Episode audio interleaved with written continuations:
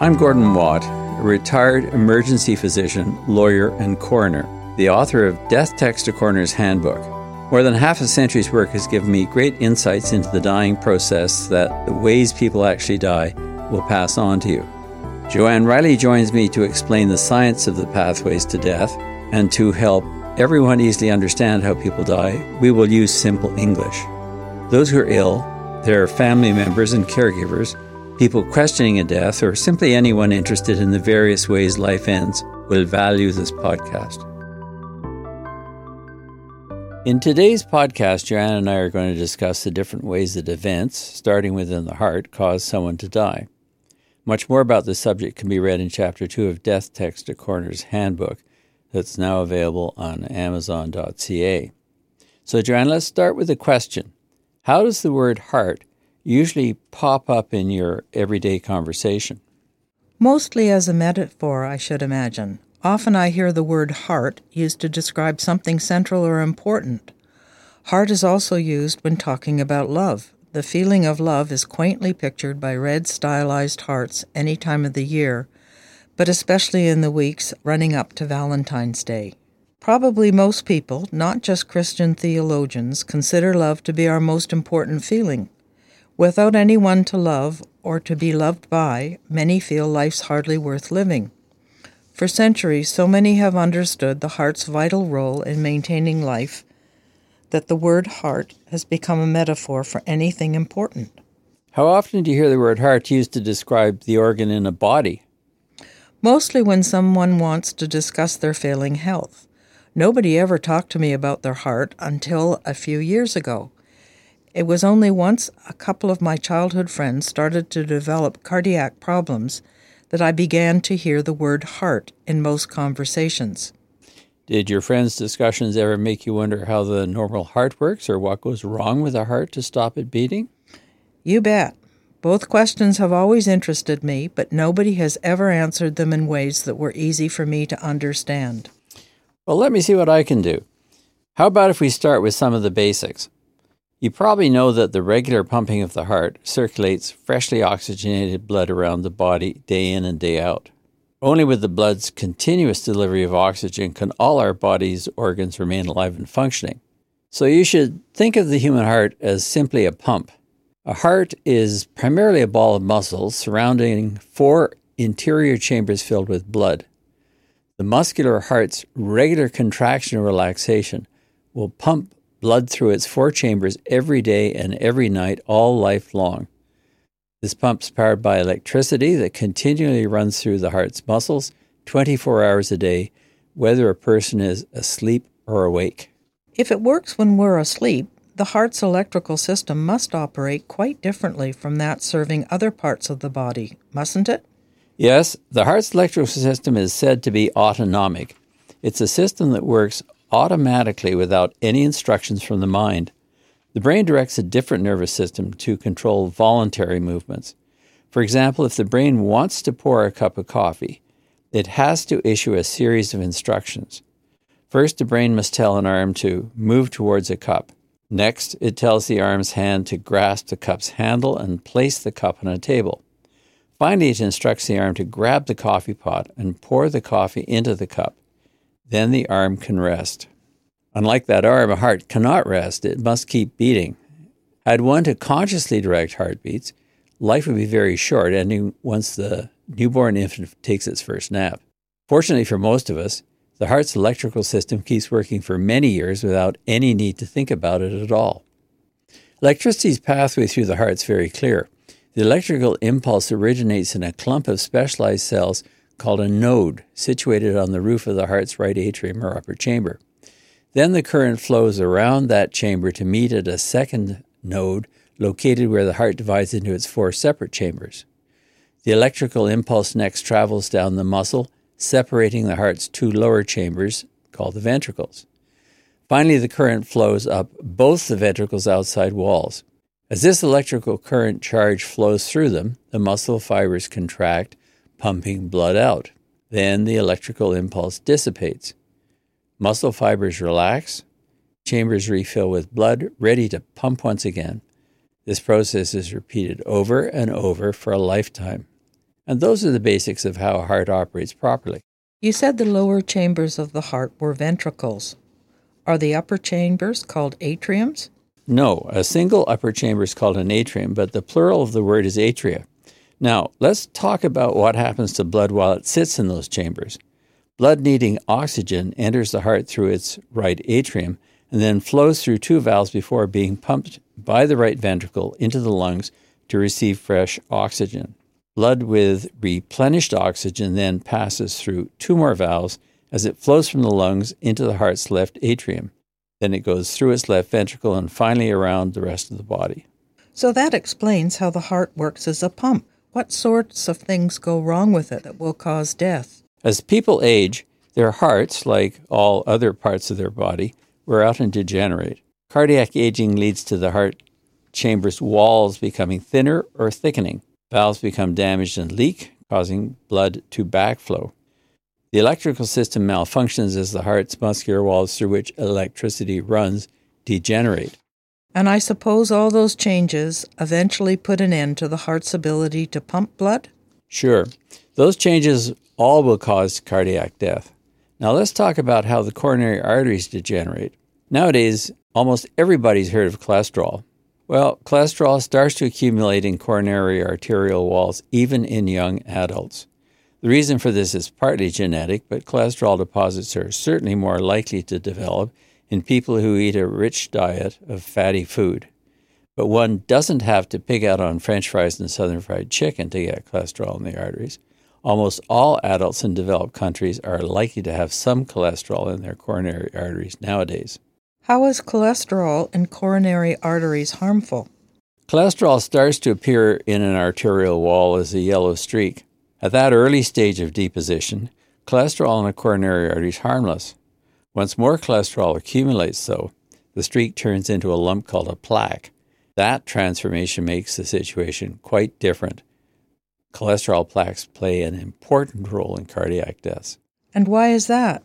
Well, a cholesterol plaque bulging deeply into the center of an artery causes eddies to develop in the blood that flows past the plaque. This swirling creates a problem for the red blood cells that transport oxygen to the body's tissues. Red blood cells that are flowing through their arteries constantly bang into one another. These collisions create static electricity that clumps together bunches of red blood cells. Is static electricity the type that makes a piece of paper stick to your sweater? That's right and that piece of paper will fall off your sweater when that static electrical charge wanes. Similarly, red blood cell clumps usually break up quite quickly when their static electrical charge fades. Its disappearance allows individual red blood cells to continue to flow separately as they move from blood vessel to blood vessel. Still, red blood cells repeatedly clump and come apart as they travel around the body. However, eddies change that pattern. In eddies, Cells form clots that won't break up, and when a clot forms that will not break up, it's called a thrombus. The word's plural form is thrombi, and a big thrombus will completely block all blood flow through a coronary artery. Besides causing eddies and thrombi to develop, is there any other way cholesterol plaques are harmful? Yes. Part or even the whole cholesterol plaque can tear away from an arterial wall. A partially developed plaque swings loose into the middle of its artery, where it starts to flap in the blood that flows by. Does the now flapping cholesterol plaque block all blood passing through its artery? Yes, when that plaque's big enough. If a loose plaque only partially blocks an artery, blood can still flow past it, but eddies caused by the loosened plaque will cause a thrombus to develop. That thrombus will grow bigger and bigger until it completely blocks the artery. Then what happens? That depends on the diameter of the artery. Big coronary arteries nourish lots of heart muscle fibers, smaller arteries, fewer, of course. Once a thrombus completely seals off a coronary artery, the area of heart muscle that artery oxygenates dies. Is that a heart attack? Heart attack's a popular term. In healthcare, myocardial infarction is the way to describe this process that kills heart muscle. Both these medical words are long, so they're often shortened to just MI when people talk about the process conversationally. I know lots of people recover from heart attacks or myocardial infarctions. Why are some fatal? Whether death occurs or not depends on a couple of things. One is just how much heart muscle is lost. Another is whereabouts in the heart the MI has taken place. If the amount of muscle that dies is larger, is the pain experienced in fatal myocardial infarctions worse? Not always. Every medical student learns a classical description of myocardial infarction pain. It usually starts as dull, heavy pressure on the left side of the chest. The pain then radiates into the left arm and perhaps the jaw or abdomen. As soon as physicians are out in practice, though, they learn those symptoms often do occur this way, but they're certainly not present in every MI. What other symptoms come with myocardial infarctions then? Well, some of them are completely painless. These silent myocardial infarctions are only discovered when evidence of an old one pops up on a routine electrocardiogram. Silent MIs can happen in both men and women, but one sex difference in the sensation of a myocardial infarction is that pain is often different for many women. Quite a few women feel the pain of a myocardial infarction like indigestion more than anything else.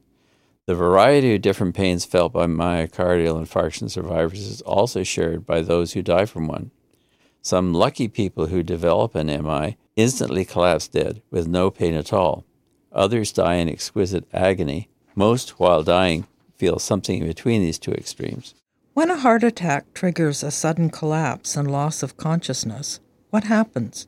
Dying cardiac muscle upsets the heart's electrical flow. Its most dangerous result is ventricular fibrillation, where the ventricles stop squeezing and both atria and ventricles just flap or quiver.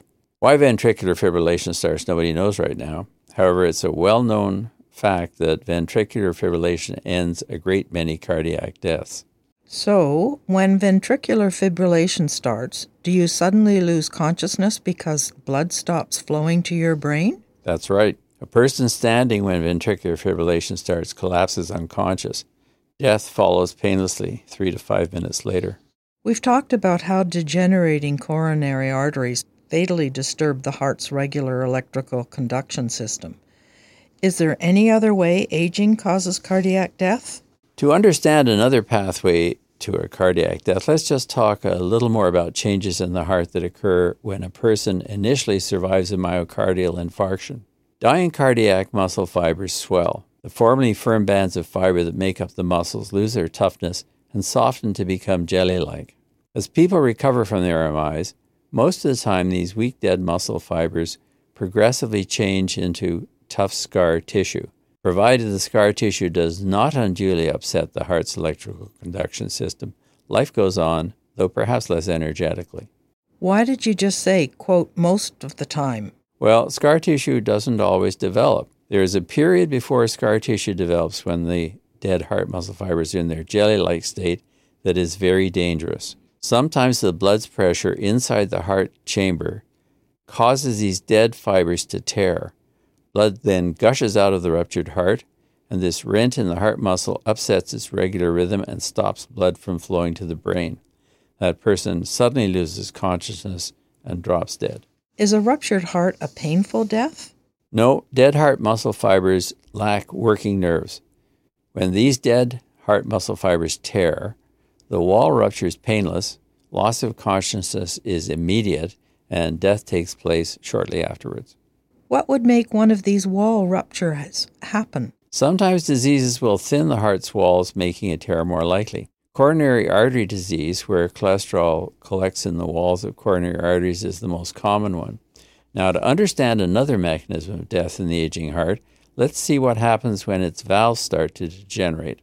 The edges of degenerating valve cusps begin to allow blood to flow through them even when the valves are tightly closed. This backflow means some blood ends up in the chamber above. That extra quantity of blood presses harder against those chamber walls. The increasing pressure makes that chamber enlarge. Its walls will also thin, even to the point of being no thicker than a sheet of paper. You wouldn't think a heart wall as thin as paper would be able to pump blood around very well, though, would you? Of course not. When a heart can't squeeze blood through a body's arteries very well, pressure in the lungs' blood vessels builds up. Fluid seeps out of the lungs' tiniest blood vessels into the little air sacs in each lung. Once this fluid has collected in the lungs, a condition called congestive heart failure develops. Lots of people I know suffer from congestive heart failure, but they seem to be successfully treated by simply taking pills. That's usually the case when the congestive heart failure is mild. Very severe congestive heart failure can be fatal, though. Gravity causes the extra fluid in mild congestive heart failure to collect only at the bottom of the lungs. As long as no fluid collects any further up the lungs, these mild degrees of congestive heart failure are easily treated with pills. Should fluid fill all the lung sacs, though, it creates an extreme and often fatal degree of heart failure called pulmonary edema. When it's fatal, death arises from asphyxia. Does this sort of cardiac pump failure only happen when heart walls become too thin? No. Sometimes the heart will also stop pumping when its ventricular walls become too thick. Ventricular walls don't thicken just because of disease. Athletes develop thick heart walls from their extreme exercise. Genes will cause cardiac wall thickening too. A heart's wall may thicken so much that it prevents blood from being pumped around the body. Ventricles that become too stiff stop blood from pumping in much the same way. There are a few diseases that will stiffen heart walls, and you can read more about them in Chapter 2 of Death Text, the Coroner's Handbook that's now available on Amazon.ca. Both stiff and thick ventricular walls cause cardiac death from ventricular fibrillation. Is there any other mechanism we haven't talked about that describes a way a heart can die? Just one. To explain this type of cardiac death, we need to know that the outer wall of a heart is partially covered by a pericardial sac. This sac slides back and forth over the outside wall of the heart using fluid the sac produces as a lubricant. When too large a quantity of this lubricating fluid is produced, though, it creates what's called a pericardial effusion. The bigger that a pericardial effusion becomes, the faster the heart must beat to continue to pump enough oxygenated blood around the body in its effort to keep everything working properly. Nerve endings in the stretched pericardial sac bring on a sharp chest pain, and people become aware that their hearts are now beating very rapidly, too. Breathing becomes difficult, and this, on top of everything else, makes people with a pericardial effusion very anxious. Pericardial effusion only becomes fatal once the effusion becomes big enough to prevent the heart from pumping enough oxygenated blood around the body. When the brain doesn't get enough oxygen, a person loses consciousness. This turns into a period of coma, and that ends in death. A pericardial effusion is usually caused by a viral infection of the pericardium called pericarditis. A different form of pericarditis, called constrictive pericarditis, can also stop the heart from pumping. Constrictive pericarditis is found in hearts affected by TB, rheumatoid arthritis, or in hearts scarred by severe chest trauma. A tight band of tough tissue after a bout of this type of pericarditis becomes constrictive and causes death when it mechanically prevents the heart from pumping. Finally, the heart will have to stop pumping when a heavy object that lands on a person's chest wall squashes it. I know that cardiac deaths are pretty common. How often do they occur? They're common, all right. The percentage of cardiac deaths varies a bit from year to year and from place to place. In Canada, the United States, the UK, uh, Australia, and New Zealand, heart disease usually represents 20 to 30 percent of all deaths. In Europe, the figure is a bit higher, at 40 to 50 percent. In less developed countries, there used to be far fewer cardiac deaths, but that's not the case anymore. As prosperity makes their inhabitants emulate more developed countries' lifestyles and diets, residents of these countries are unfortunately catching up with us. There's a lot more to read about the way the heart dies in Chapter 2 of Death Text, a Coroner's Handbook, and it's now available on Amazon.ca. On our next podcast, Joanne and I will discuss in very simple terms how the brain dies. Thanks for joining us for this episode of The Ways People Actually Die. If you want more information about what you just listened to before our next episode, you can always go to deathtextbook.com and discover how to purchase a copy of Death Text, The Coroner's Handbook, through Amazon.